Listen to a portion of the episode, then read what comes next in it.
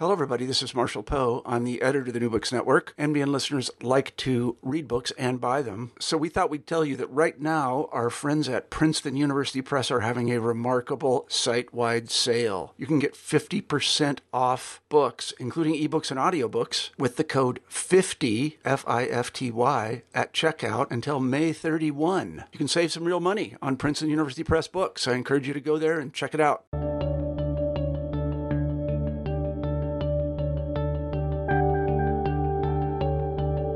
Hello, and welcome back to New Books in History, a podcast channel on the New Books Network.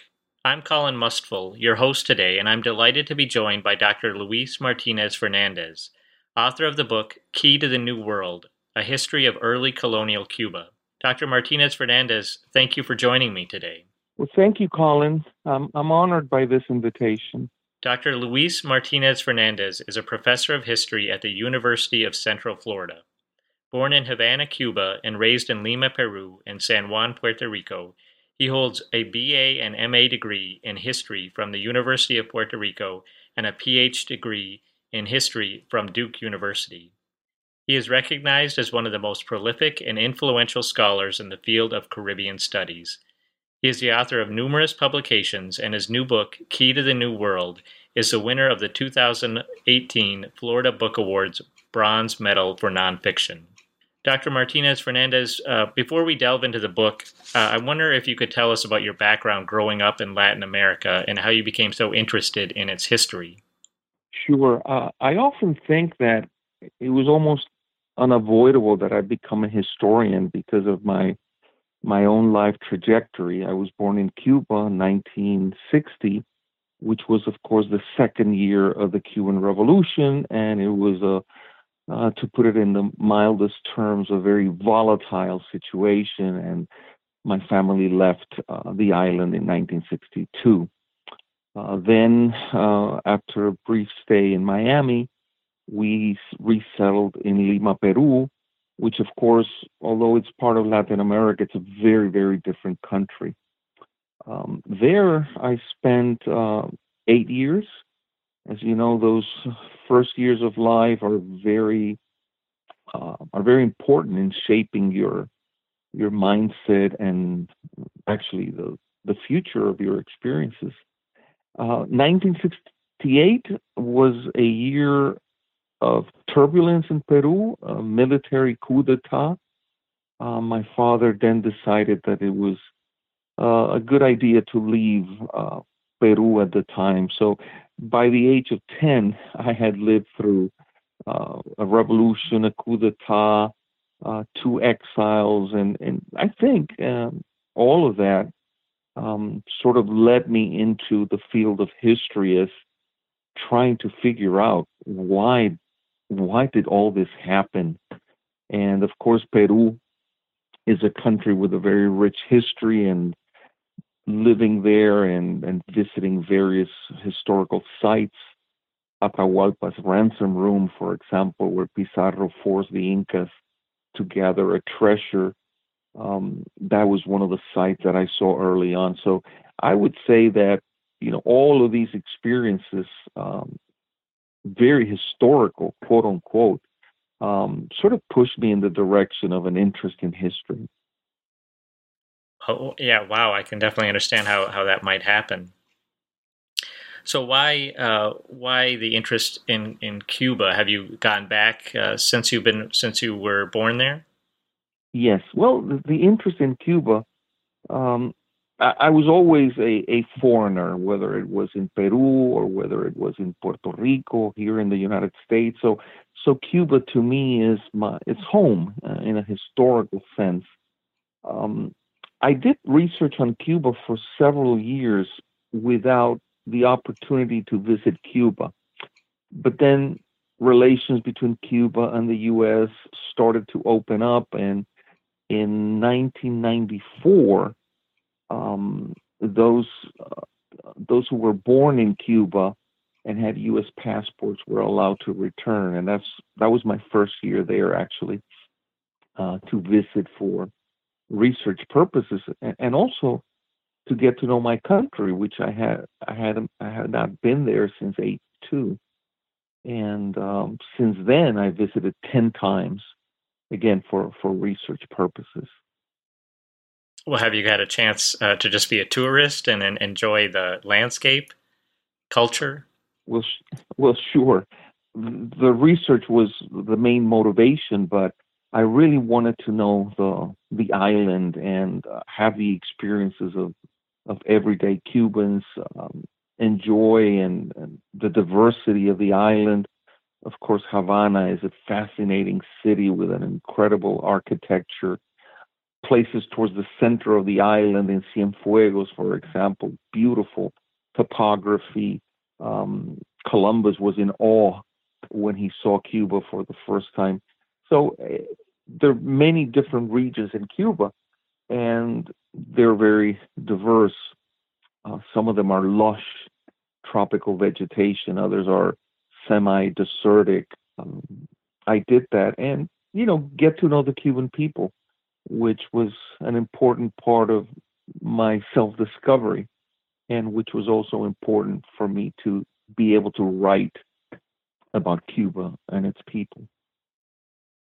Let's let's talk about the book now. Um, I think you say that it, that started out as a collection of essays, uh, but it was reading the book is really hard to tell that they were separate. Uh, how did you manage to to bring them all together into one collective resource? Yeah, that's a that's a very good question because uh, I started out writing, and I believe the first one I wrote had to do with the Columbian encounters and 1492 uh, and how the world, not just Cuba and the Caribbean changed, but how the world was transformed. So that was in the the first one, and then I wrote another one, um, and it sort of became, um, well, I wrote a second one, and then I thought, gee, nobody has written a comprehensive history of colonial Cuba in, believe it or not, and it's hard for me to say it, in 100 years. And I thought, well, I'm going to write a couple more. There was one on the indigenous population. And then, uh, as you said, it, it, was not just a collection of, of essays, as you often see, which are disconnected, but I made an effort to have a, a common tone, uh, a common style, to make it read as if these are actually chapters in a book rather than disjoint, disjointed essays. Uh, that was not easy, I will add. It, it, took several revisits to the manuscripts and make sure that uh, that there was um, a coherence to to the story. Well, you definitely accomplished it. Um, you just mentioned your common tone and style. That was one thing I was really impressed with the objectivity you were able to um, convey this history with, even though it is such a polarizing uh, topic nowadays in how we, we perceive the discovery, um, quote unquote, of of uh, the Americas. Uh, so, talk about uh, dealing with this history with objectivity, um, even though it might elicit certain emotions or, or preconceived biases. Sure. Um, historians the same way as journalists, uh, there's always a degree of bias because we bring to the table ourselves, and that includes our prejudgments, preconceptions, our own experiences. So, what I tell my students is that we cannot expect absolute lack of bias, but what we can always expect, and actually what we should demand of authors, is that they are honest and uh, that they make an effort to deal with whatever biases may be there. Uh, my previous book was on the Cuban Revolution, and you can imagine how controversial that is. And precisely because of that, I made an effort to uh, eliminate bias and eliminate uh, any angle that may be unfair to the narrative. Now, going back all these centuries to early colonial Cuba, as you said, these topics can also be very volatile. The, the topic of Columbus, for example, uh, we know that all throughout the Americas, uh, statues of Columbus are coming down, uh, defaced or vandalized. Um, and all of that is, of course, very, very political. Now, what I tried to do was to um, sort of avoid uh, any notion that this is about heroes and villains. And in that chapter in particular, I wanted to do something different. So, what I attempted to do was okay, circa 1492, a time of profound transition in Europe, a time when we have a, a movement away from the Middle Ages and towards the Renaissance, which brings an entirely different worldview. And what I did was use 1492 to tell the story of two uh, individuals who represented two different worlds.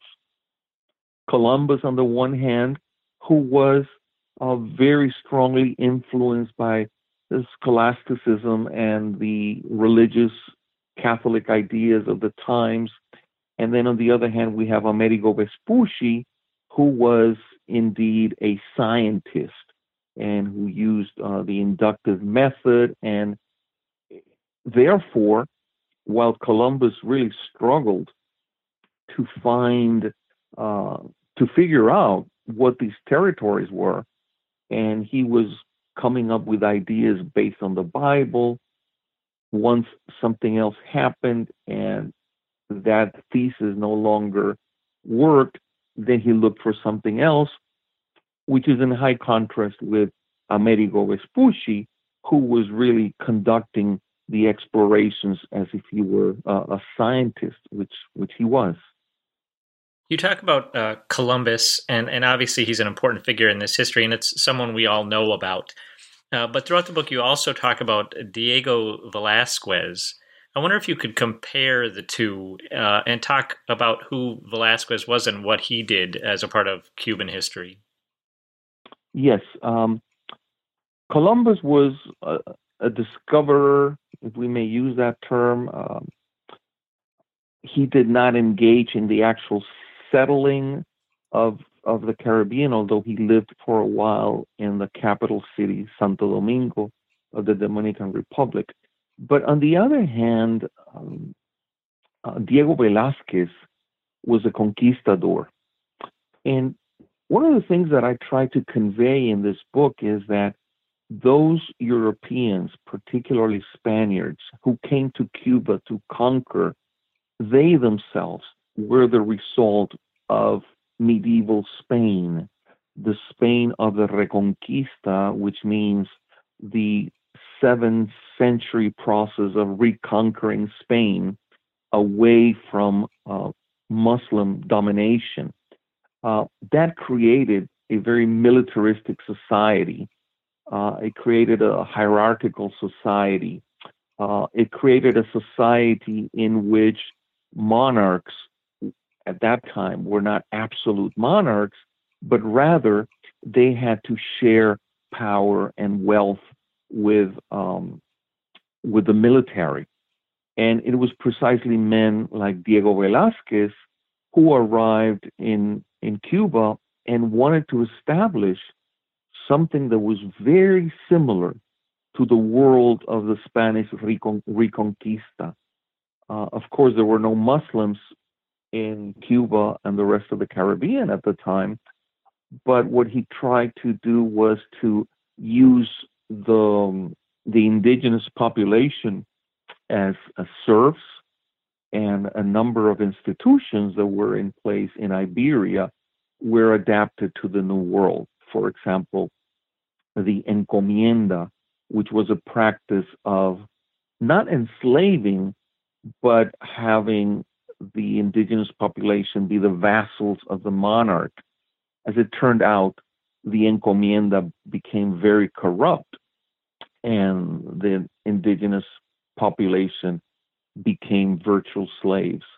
So, so it's important to know men like Diego Velázquez and those who came with him because they had a certain set of aspirations, and the aspirations were to uh, gain prestige, power through military activities, but also there was this uh, component of not just making money, but also of gaining social prestige through titles, through land ownership. Uh, it's very interesting how that generation of conquistadors uh, created something from scratch, which was similar to what had transpired in Iberia. Well, you've you've talked now about uh, the religious context uh, of Columbus, uh, and also now the political context of Western Europe, and and I just like to, to praise you for including that context because I think it's very important to to understanding uh, history. Well, thank you very much. I, I see history that way, and, and actually, um, I've always been as a historian sort of a rebel. Um, and in a way rebelling against that uh, micro history that is so focused on a particular uh, area and a particularly short period of time. So the way I like to see history is you need to understand the broader Atlantic context in order to understand what's happening in in the island of Cuba and the rest of the Caribbean. Well, speaking of, of micro and macro history, I think that's something you talk about in your introduction. Uh, you say you separate the book into three different aspects the micro, the macro, and then the human element. Uh, talk about how you did that and why you did that. Yes, uh, I did that on purpose, and actually, that also speaks to what we were talking about earlier to have a book uh, which is not just isolated chapters, but it flows through uh, as as a single unit. Um, the macro history, the broader context, as we just spoke, is very important. You need to understand the trends uh, in the Atlantic, whether they have to do with religion, whether they have to do with mercantile aspects. You need to understand that the gold and silver that flowed from the Caribbean and Mexico and elsewhere to Europe created uh, price inflation and how that had reverberations in the Caribbean itself. So that's important. Now, that to most people, myself included, is not as appealing as understanding the human element of history. Um, so there's one there's one strain if you will, and that's understanding the macro. The second one is looking at uh, the micro within Cuba. And by micro, I mean understanding that Cuba, from the very beginning of its colonial history, was also very different in different parts.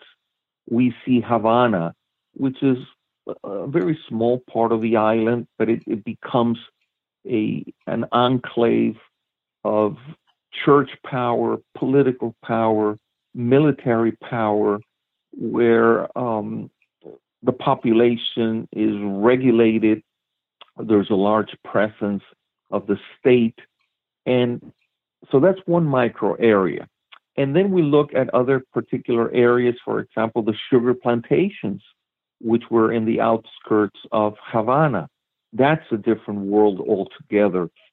It's more of a um, neural type of, of context in which the the planters play a role not just economically but also in terms of social prestige. And then another micro area would be um, the the hinterland, uh, those places where uh, there's a small presence of the state. Therefore, uh, people are freer to to move around. That is a context in which we find a very interesting propensity towards racial mixture. Um, different groups come together, surviving indigenous populations, um, freed slaves or slaves who fled and became maroons, some Spaniards, and you see how these different groups come together in a more egalitarian way in the context of the of the frontier. whereas Havana is much more highly hierarchical and it's not conducive to this type of uh, uh, egalitarian um, type of relationship among different groups. So that's the, the other level, micro. And then I'm really convinced, and that's one of the things that I've been striving to do in my writing, is that people love stories. And people love stories of, of, of individuals that they can relate to. People love stories of uh, common people. It's not just, you know, the big names, the Columbuses or the Diego Velázquez's. No, uh, I, I made an effort in every single chapter to bring out one, two, maybe three characters, uh, not necessarily famous people, but everyday individuals who were impacted by the macro and micro level developments, but who also contributed to those, excuse me, to those developments. And, and that's where I, I really find that it, it, it, it's one of the strengths of the book that the reader is being taken by the hand and and shown the the huge uh, vastness of the Atlantic world and then the regions in Cuba, but then at another level we have these real human beings who struggled in Cuba, who faced um, challenges, uh, persecution, some of who were very successful at doing what they were doing, and uh, so those are the three and I, I, I wove those three uh, threads throughout the book. Well, you did an excellent job, and, and I definitely enjoyed some of those anecdotes. Uh, did you have a, a, favorite in particular? Well, the, these things are so incredible. Um, as I said, uh, there may be one, two, at least two or three in every chapter. Um, there's one of uh, Paula de Eguiluz, who was a woman, uh, a black woman, who was born in Santo Domingo, moved, was sold to a, an owner in Puerto Rico, then she was sold again uh, to somebody in Cuba. Uh, at the heart of this was the jealousy of the wives of the owners. She was a very sensual um, uh, and, and described as a very beautiful and elegant woman. So she ends up in Cuba in the eastern part of the island, and she marries one of the wealthiest men uh, in Cuba, who was in charge of the copper mines in the area of Santiago in the eastern part of Cuba again. Now, she gets involved with uh, witchcraft and what's fascinating about her story is that I use her as a window onto broader historical phenomena. So it's not just her story, as interesting as it can be, but also the fact that in Cuba, she gathered uh, ideas and practices from uh, the indigenous uh, religious culture healing herbs, um, but she also uh, embraces the pharmacopoeia and the religious practices of West Africans and also European uh, witchcraft. She embraces all of that and she begins to practice uh, witchcraft, for lack of a better term. One day, the Inquisition knocks on her door and she's arrested and ends up in Cartagena. Uh, now, this is a fascinating story. She was so elegant. Um, it's a good thing that uh, Spanish bureaucracy, in this case, the Inquisition, took such good records of what was happening. There is a list of her wardrobe because she was arrested and her uh, belongings were confiscated. So they created a a, a list, uh, an inventory, I should say, of her clothing. I I think that she may have had the the richest and most elegant and luxurious wardrobe of anybody in Cuba, any woman in Cuba. And yet she ends up in the Inquisition. Um, she's uh, judged one time and then she does it again. She goes back to the Inquisition's prison. In the end, the great irony of this woman is that she ends up wearing uh, sackcloth, which was sort of a punishment by the Inquisition. And to see this woman who who had the most luxurious wardrobe ending up in a prison in Cartagena, it's just a fascinating story. Uh, another one of a let's see, a, a, governor in Cuba. Actually, not a governor, uh, but he was in charge of the main fortress in Havana. Um, another set of records that captures beautiful details are the talk about impeachments. Uh, eh, the impeachment in Cuba was a practice, a Spanish colonial practice that anytime any individual seized in his or her official appointment, well, actually, in his, uh, there were no women in official appointments at the time, um, they would be judged by none other than that person's successor. And the kind of detail that we find um, of the usually misdeeds of, of those who were being judged are fascinating.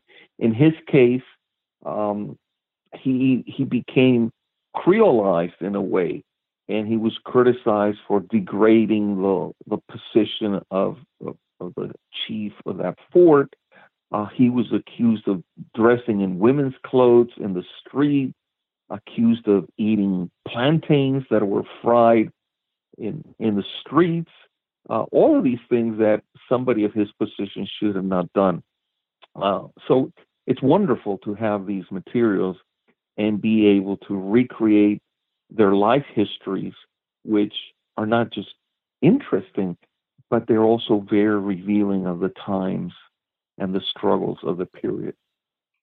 Yeah, yeah, amazing stories, and uh, I can only imagine uh, what it was like for you to come across those documentation and, and discover those stories. Oh yes, that's as a historian, that is one of the sources of greatest happiness. Uh, sometimes you spend hours looking at documents and and see uh, read information that is repetitive and not really interesting, but then all of a sudden one afternoon you open a a file or a folder of documents and there is something uh, seemingly out of this world. That's um, that's that's very rewarding. I was fascinated by some of the information you had about pre-contact. The, the the book goes all the way back to Cuba's first settlement six or seven thousand years ago. Talk about uh, how you did your research for that period of history, and, and, and give us a little summary of what pre-contact Cuba was like. Sure. Uh, that was perhaps one of the hardest uh, of the chapters to write.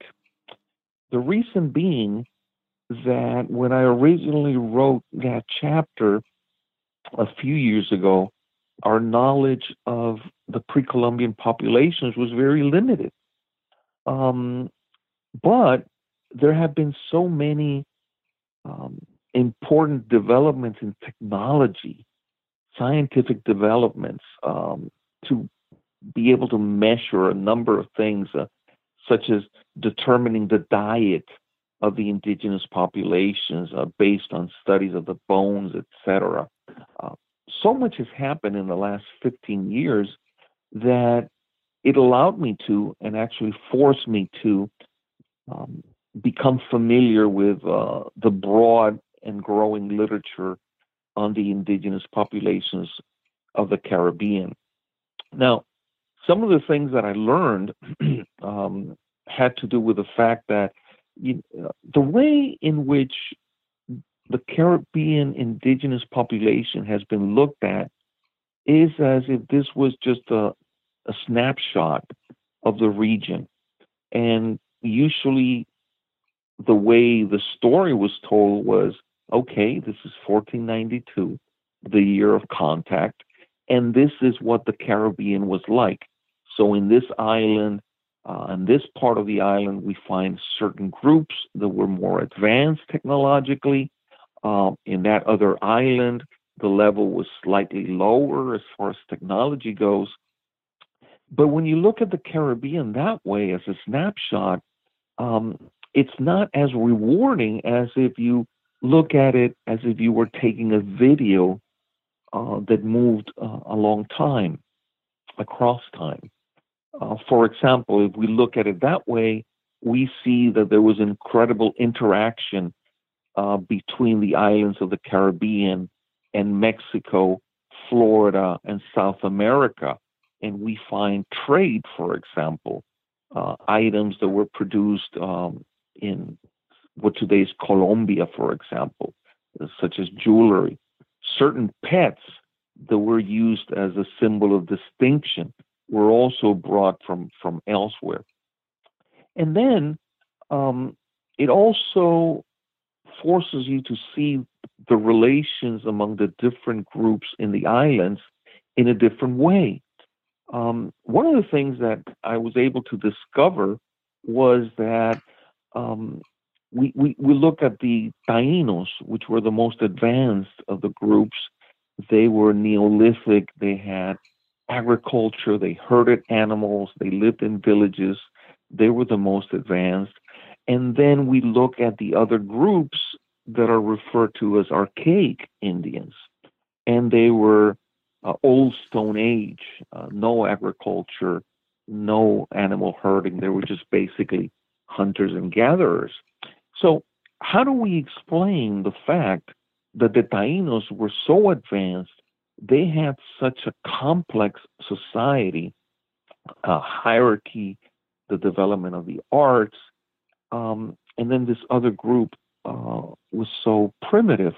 Well, the explanation that I was able to come up with was that we are finding that what made Taino society so complex was that these uh, groups of, of settlers were taking over the archaics, and then they turned them into the working masses, which allowed the elites to develop the arts, religion, and so on. So it's it's interesting to see how, in order to understand the complexity of the Taínos, who developed villages that had about a thousand people, which was quite significant at the time, uh, developed beautiful artifacts that were used in rituals or vases. How is that possible? So, one of the possible explanations that I find is that, well, once they take over the other population of archaics and those become the working masses in agriculture, then the society becomes complex. Well, let's move forward to the changing demographics of Cuba um, as indigenous populations mis- mixed with uh, European, mixed with uh, African, uh, and something you call a, a, a Cuban stew. These are two parallel processes.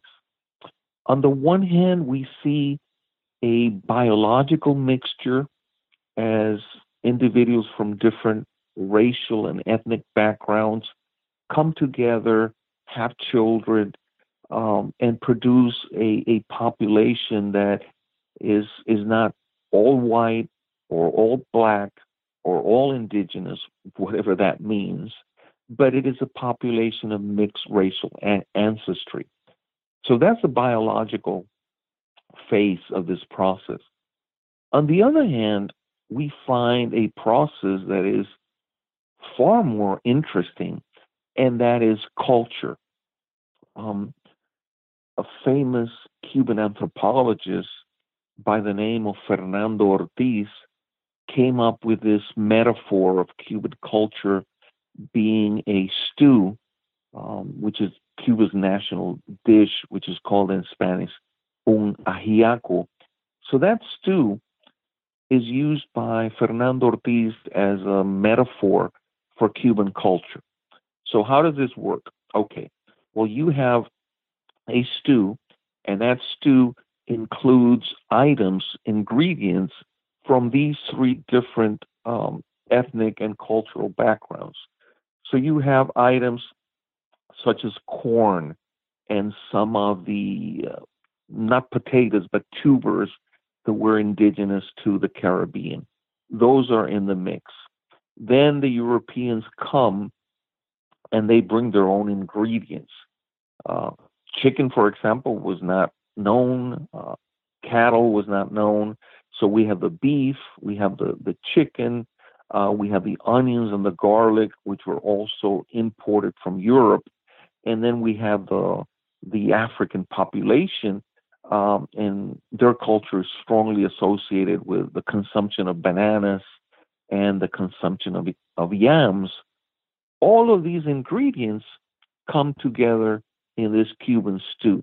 Now, as you know, in the United States, we talk about the melting, the melting pot as a metaphor for cultural development.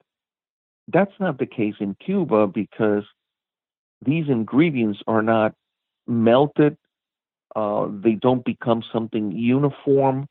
What actually happens in this stew, and if, if you ever visit Miami, I would encourage you to have um, a, a, that dish, uh, which is so delicious. What makes it so delicious and important and special is that these ingredients retain their own flavors, their own textures, their own aromas, but at the same time, they impact one another. So you have the, the onions, for example, impacting the, the yams and, and the corn impacting the other ingredients. And this is the metaphor for Cuban culture, which in essence means yes, these ingredients come from different backgrounds. They're mixed together in this Cuban stew, but the important part of it is that you don't find an attempt to create something that is uniform like the melting pot, but rather a culture in which these different ingredients retain their own flavors and at the same time create something new and very complex. So uh, we haven't uh, talked much about slavery. Um, talk about how that contributed to Cuban history, and also uh, you talk a lot about the resistance of slaves. I wonder if you could mention that. Sure. Uh, these two stories go together hand in hand. On the one hand, uh, the master class in its attempts to enslave the natives and, and in that process, excuse me, I should say, enslave the African imported uh, individuals and in the process an attempt to take their culture away from them in different ways, including religion.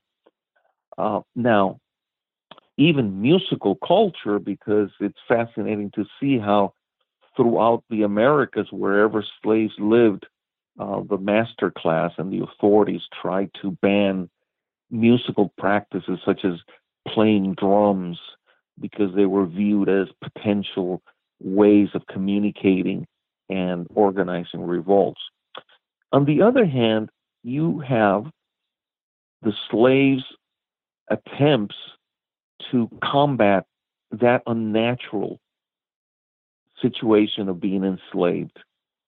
And you see that from the very beginning, even in the uh, the slave vessels, uh, when slaves are trying to escape slavery, no matter in what way. And one of the saddest ones, of course, was to escape slavery through suicide.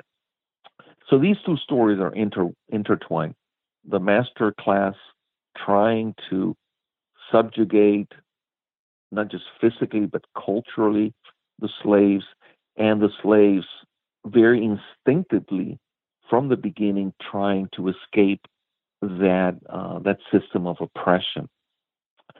Um, slavery was very important in Cuba from the beginning because the indigenous population um, was disappearing. Uh, there were two ways in which this was happening.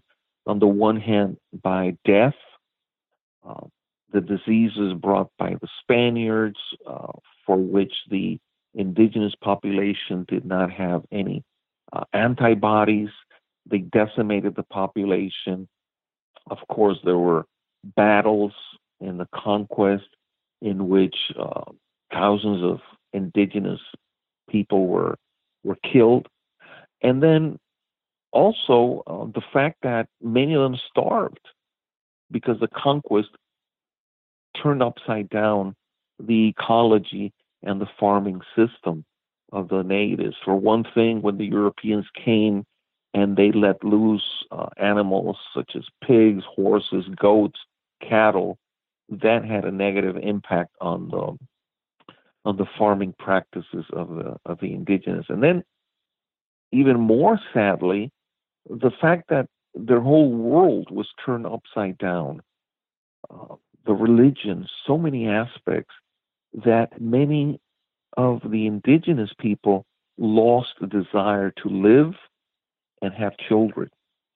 So the records uh, by the chroniclers show how many of them committed uh, suicide.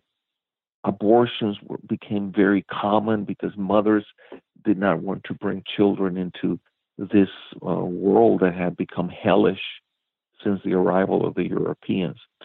So, because the indigenous population uh, sort of disappeared, and I want to be very careful saying sort of disappeared because that population also mixed into other racial groups and therefore they became Hispanicized. Now, um, the Europeans also believed that the natives could not sustain the harsh work that we associate with sugar production, including the harvesting of the of the sugar cane with machetes, and there was an emphasis on bringing African slaves who were believed to be uh, better equipped physically to sustain that rigorous system of labor. If if you look at the historiography of the Caribbean, what has been written on the history of those societies, you will find a very intimate connection between sugar and slavery. Uh, for some reason, slavery, and, and even to this day, um, sugar production uh, requires a type of very regimented labor that is either slavery, which no longer exists, of course, in the Americas, or whether it's a coerced type of, of work. We don't have to go too far. Here in South Florida, sugarcane is produced, and the workers who are imported for the most part from Jamaica and Haiti live under conditions that are very similar to those of slavery, unfortunately, all these centuries after after the original arrival of slaves. So that's the other reason sugar and slaves went together, not just in early Cuba, but really throughout the Caribbean.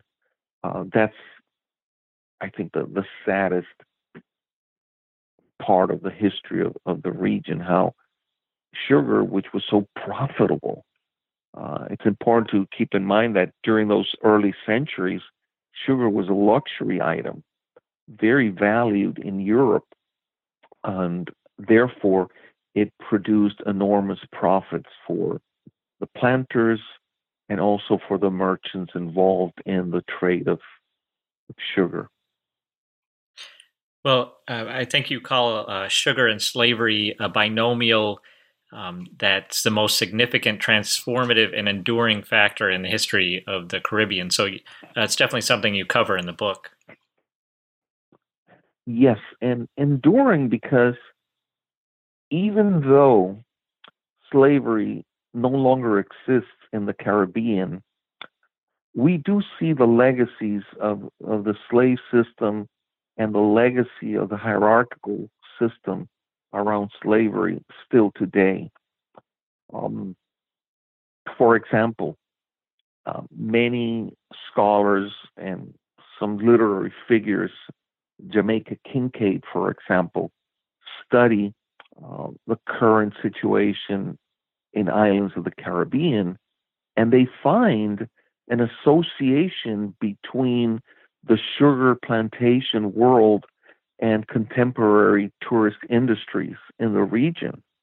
Um, it's you know the hierarchy is still there, the fact that um, circumstances make it very difficult for individuals to survive outside of the tourist sector, which is relatively well paying. The fact that there's a dependency on the outside world in sugar. If you don't have a consumers, if you don't have a world market, you can't go forward in the hotel industry if you don't have a a foreign population who's willing to pay for hotels and restaurants, um, then the tourism will not happen. Uh, it's interesting to see how uh, in after 9/11, uh, one of the sectors that became affected throughout the Caribbean in large measure because people feared traveling uh, was tourism. Uh, so we see that dependency. Um, for many centuries, the dependency was on how much is the world market willing to pay for sugar. We now see a different relation between the tourist industry and uh, and the world market. Well, uh, let's talk a little bit more about that the lasting legacy, not just of of slavery and and its connection to sugar production, but about how Cuba is like today uh, and how it's been affected by this history of of contact and the encomienda system and all those things you write about in the book. How has that contributed both positively and negatively to Cuba today? Yes, that's an important question, and actually um, my previous book, Revolutionary Cuba, a history, delves into that. In other words, how can we understand what has transpired in Cuba during the revolution? Uh, where do we find the roots of that? And of course, the roots are very, very profound, going back to the 1500s. Let's start with colonialism. Cuba, of course, was a Spanish colony and as such endured oppression and endured exploitation. It was countries in, in Europe and later on the United States that provided a market for Cuba and sort of pushed Cuba into a monocrop economy, meaning that sugar was the overwhelming uh, product now, that continued in Cuba actually until very recently, because even though Cuba became independent from Spain, there were certain mechanisms, tariffs, incentives, and, and, and restrictions on, on manufacturing, indirectly so, that explain why Cuba during the 1940s, 50s, 60s, well, uh, actually until 1961 or so, was so dependent on the U.S. market for Cuban sugar. Now, once the United States is out of the picture as trading partner of Cuba, the Soviets and Eastern Europe and, and China, to some extent, become the markets for, for Cuban products. Again, we see how Cuba fails to industrialize to a, a, level that would liberate the island from that dependence of sugar, how Cuba fails to diversify its agriculture, and what we see happening during the 60s, 70s, and 80s is that Cuba is still dependent on one product, sugar, from one market basically the the the, the Soviet Union and a few uh, Soviet a few socialist countries in Europe and Asia. That is what I mean by the, the enduring legacies.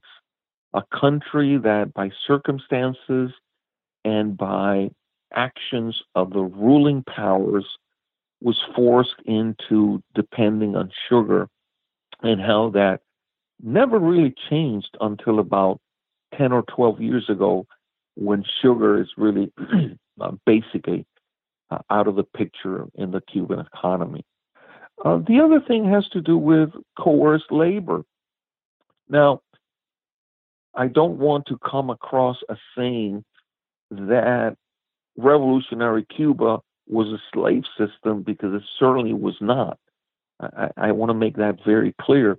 But what I want to say is that the coercion of labor, which we see happening under slavery during the, the 1500s and, and forward, and then we see intensifying in the 19th century. And then after abolition, what we find is that the master class and the elites, even though they've liberated the slaves, reluctantly so, they still continue to apply mechanisms that keep the former slaves from freedom uh, in terms of, for example, accessing their own land and being able to become what they always wanted to be, which was peasants who were independent. And then we see when we walk into the Cuban revolutionary era, how the regime used a variety of coercive mechanisms to have workers in sugarcane. Uh, any worker who has an option would rather do something else than cut cane. The mechanisms in place were such as well, if you were um, a prisoner, you would cut cane. In Cuba during the 1960s, there were concentration camps, believe it or not. Um, in many instances, they included dissidents. They also included uh, gay men. They also included um, religious people um, who were sent to these institutions. And guess what they were used for? They were used to cut cane. Also, uh, beginning around 1963, the Cuban government used uh, military conscripts and they were forced to cut cane. Later on, uh, Cubans who applied for exit visas, I know a few of them personally. Okay, you want to leave Cuba? Well, this is what you have to do. You have to cut cane for a couple of years. 1970 was the year of the of the heralded 10 million ton harvest in which Castro believed that we can only get 10 million tons of sugar. We're going to get so much capital that we're going to invest in manufacturing and we will finally be free from sugar. Well, guess what? It didn't happen. It, it reached barely 8.5 million tons, which was not enough for those goals. So, what happened in the harvest of 1970? These things that are hard to believe, and sometimes I tell my students, well, imagine uh, the government decides that we're going to have this massive mobilization of workers, and the government decides that this university is going to be closed, and not just this one, but all universities and even high schools. And me, the professor, and my students were going to be working cutting cane. Professors are usually not very good at that.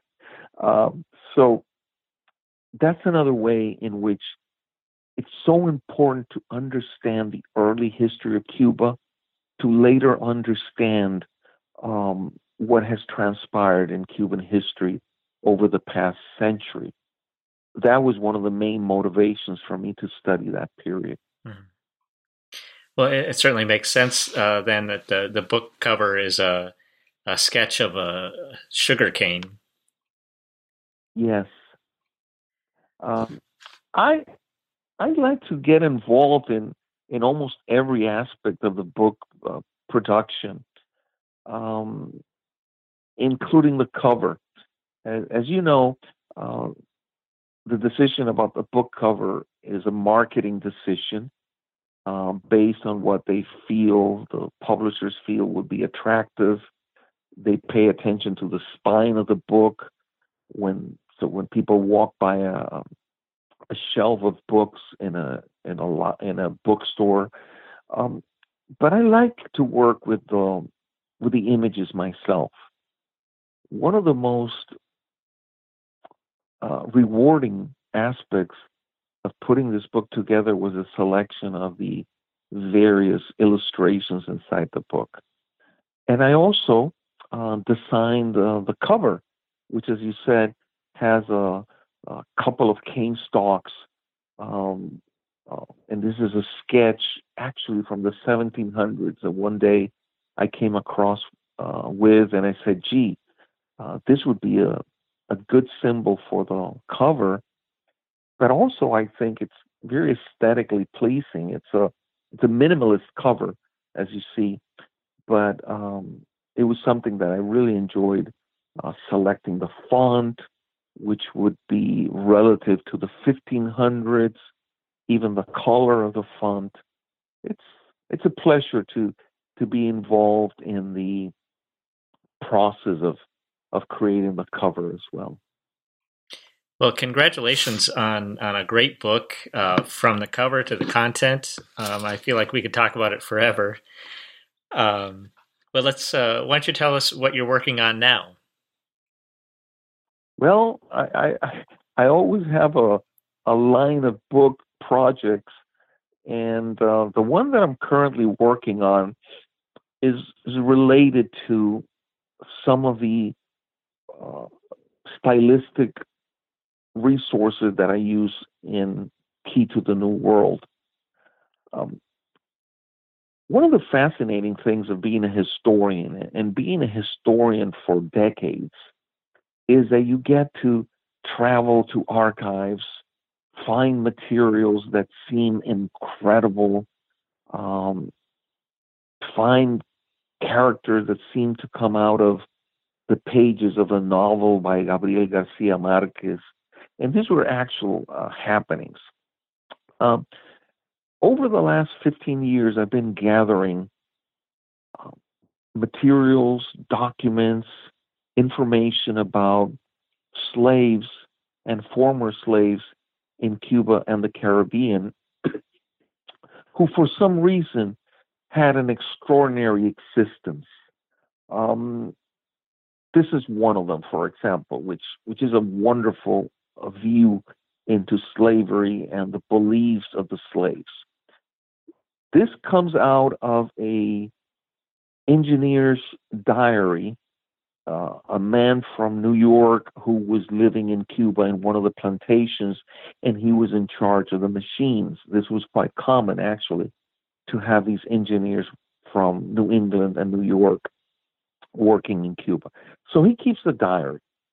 And one day he observes he's near the near the shore, and he observes that a, an African slave, probably Creole, born in Cuba, uh, or probably African actually, he hops onto a little rowboat and he starts pushing. Uh, he, well, he starts pushing the rowboat to the beach, and then he hops on it and begins to row. The engineer is baffled because, and he asks the man on the boat, "What are you doing? Where are you going?" And his response was just shocking. He said, I am going to my homeland in Africa. This is Cuba. of course, you can't row your way back to Africa, but it's fascinating to to read into that. Well, number one, the longing for the homeland. Uh, number two, the belief that you could reconnect with the homeland. Number three, the fact that water is a is is a means of of connection with the old world. So much that slaves, um, some of whom committed uh, suicide, would drown uh, because they believe that if they drowned, that water would connect them back home and their spirit would reach Africa. I mean, it sounds like an absurd uh, action by that slave, but when you understand their culture and their beliefs, it makes uh, perfect sense. Another one, I, I, was just shocked when I when I was reading this uh, many years ago, and actually, I came across this document in Havana at the National Library.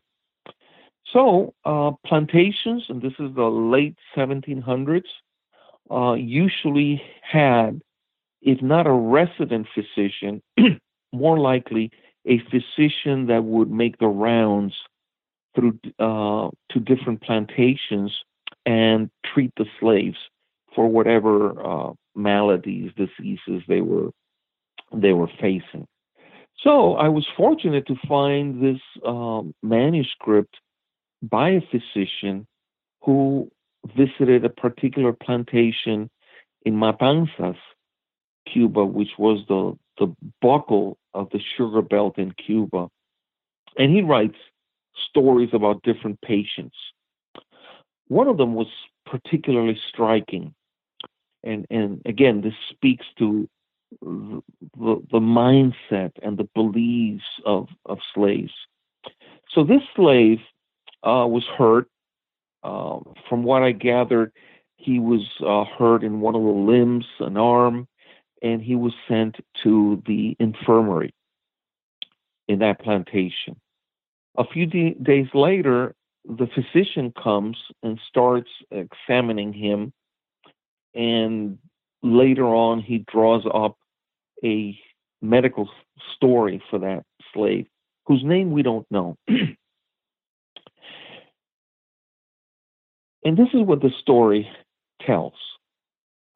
One beautiful afternoon, that slave and other slaves uh, wanted to be outside to enjoy the, the warmth of the of the afternoon, the beautiful blue skies. The head nurse, however, saw them going out and was upset by that and ordered them to come back into the infirmary. Apparently, most of them did, except for this one slave who stayed there enjoying the afternoon and the beauty of the sky, the breeze, and so on. The head nurse shouts at him, and the doctor quotes what he said. And what the head nurse said was, You dog, come inside immediately. What's fascinating and striking is the response of this man who responds and says, I am not a dog. I am a Christian just like you. I mean, just imagine the power of that, uh, of those words, the the aspect that we talked about briefly earlier, the the resistance to slavery. So, on the one hand, slavery is a system based on the exploitation of the slaves. It's very hierarchical. The head nurse is a free person, therefore not a slave. We understand that. But we also understand that that slave had some religious knowledge. He had been taught, probably by the resident priest, about uh, Christianity. And he saw Christianity as many slaves did in, in the U.S. South, for example, as, as a religion of redemption. And they used the, the, the imagery of the Old Testament and the slaves and how Moses uh, was so uh, was was the key actor in the liberation of the slaves in ancient Egypt. So this man has that response. Now, he walks inside to the room where his cot was and he lays down. He does not stand up or have anything to drink or anything to eat for three days. At night, one night, he walks out of the infirmary and he reaches the cemetery that was close to the infirmary. And he sits down there and he dies. Now, it's a very sad story, but it's also a very beautiful story if you understand what all of this meant. Number one, he was publicly humiliated. That is something that to this day in, in West African cultures is something that can lead to depression and the desire to not live anymore. I've read this in contemporary books on culture and suicide in, in West African countries. So this man was humiliated. He became immediately depressed and he lost all desire to live. Now, he doesn't just die anywhere.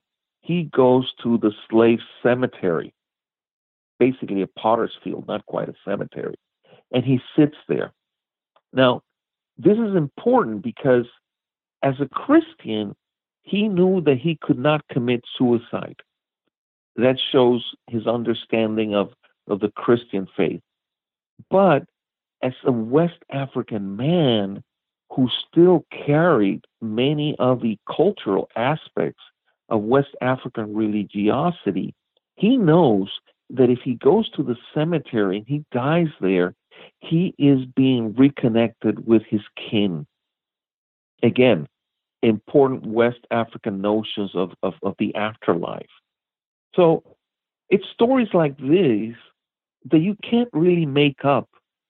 And they're beautiful, even though sad in many cases, but there's great pleasure when you understand uh, the culture surrounding those actions and the times, and, and you can understand, well, why did this happen? So those two stories just like the one I mentioned earlier of Paula de Eguiluz, um, are the types of examples of vignettes that I have been collecting and writing uh, for several years, which should be my my next uh, book project.